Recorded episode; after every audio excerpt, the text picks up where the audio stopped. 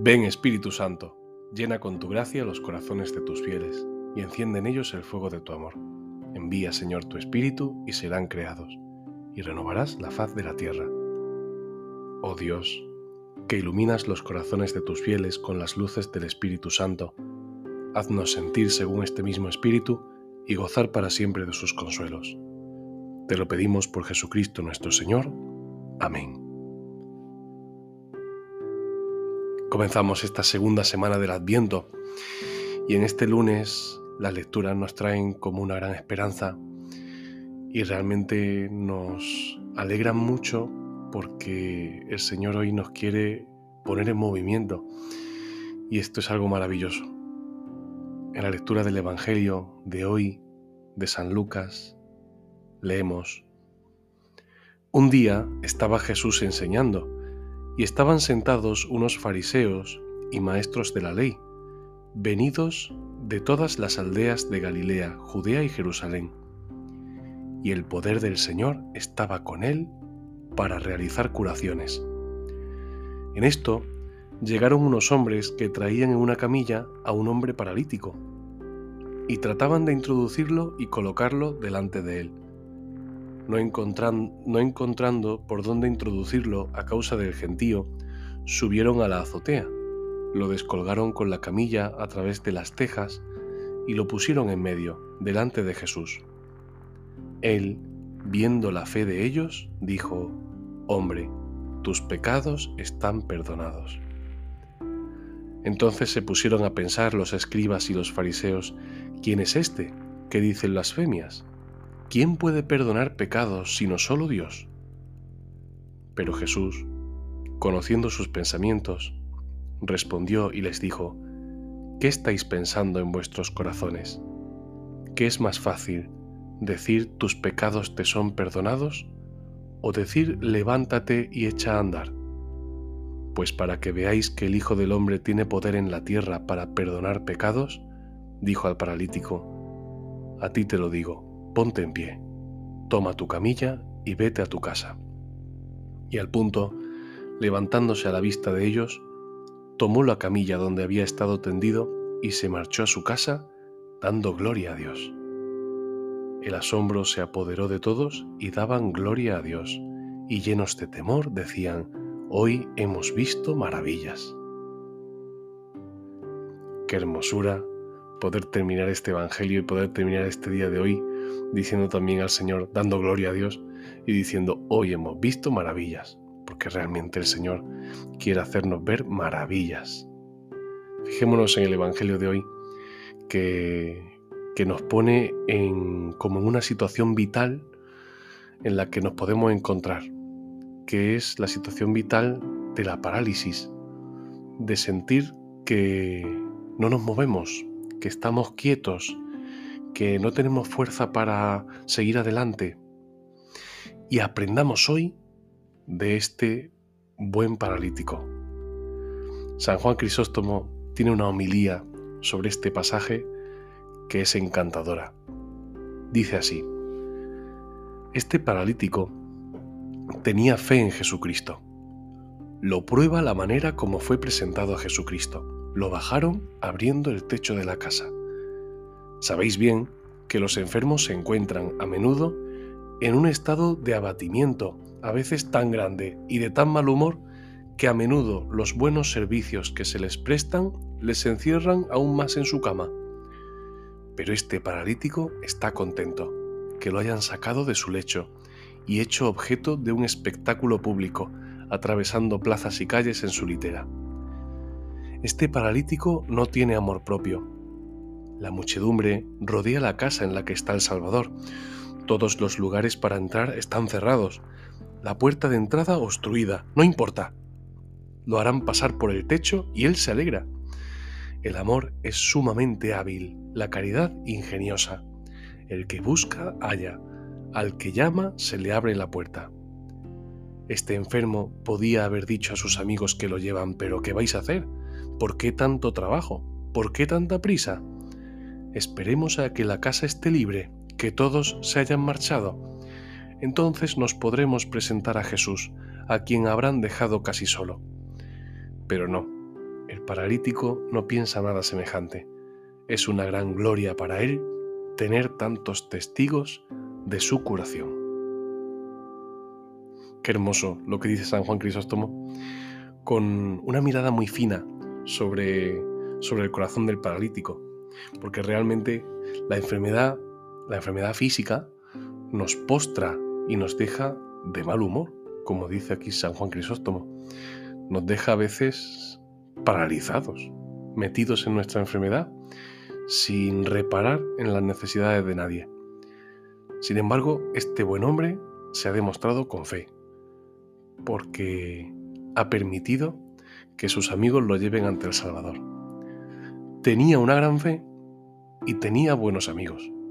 Y esto es una gloria, porque gracias a ellos se pudo poner delante de Jesús. Benditos amigos que son nuestros pies para correr al encuentro con Jesús. Por eso este paralítico hoy nos enseña mucho, nos enseña mucho con su fe y nos pone también en el corazón el deseo profundo de realmente esperar de Jesús lo inesperado. Sin embargo, cuando lo descuelgan del techo y llega ya a los pies de Jesús, Jesús le hace una gran revelación al paralítico y le enseña algo que quizá él no había pensado o en lo que no había reparado. Tus pecados te son perdonados.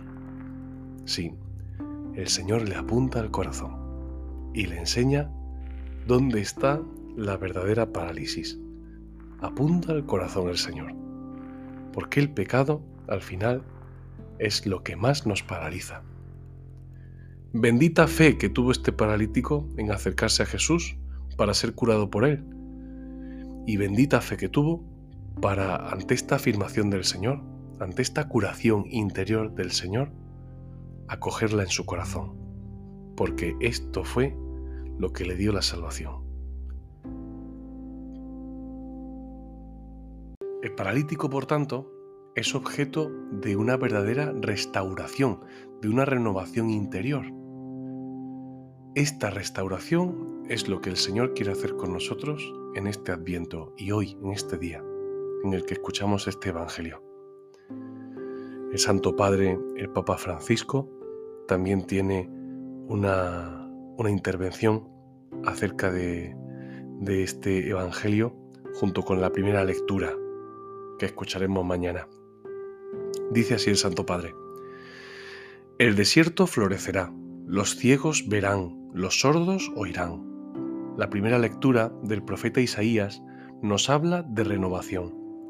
Todo cambiará, de feo a bonito, de malo a bueno, un cambio a mejor. Eso era lo que el pueblo de Israel esperaba del Mesías. Y Jesús, si nos fijamos en el Evangelio de hoy, curaba, mostraba una vía de cambio a la gente y por eso la gente le seguía. No le seguían porque estuviera de moda, le seguían porque el mensaje de Jesús llegaba al corazón.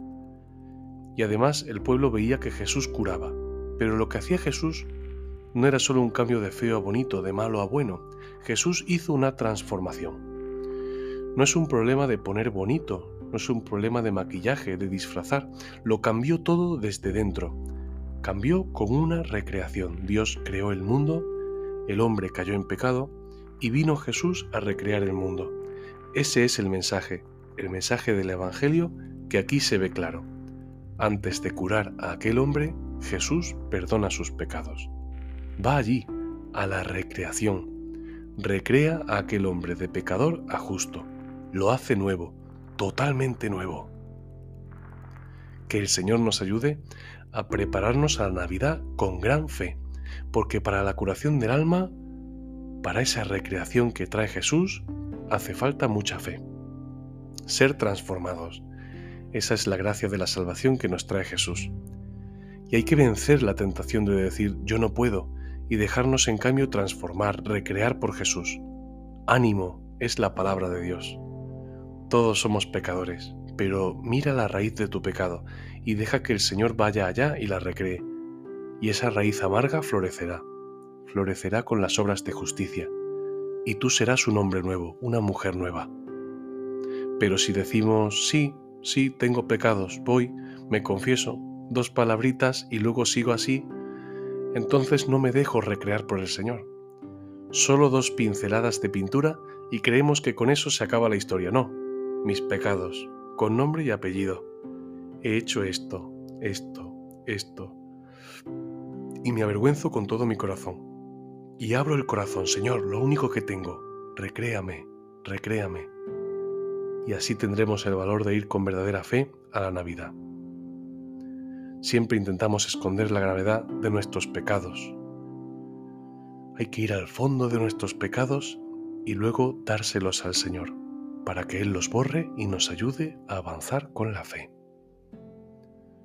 Pues pidamos al Señor hoy que en nosotros haga la obra de la recreación, como la hace en este paralítico.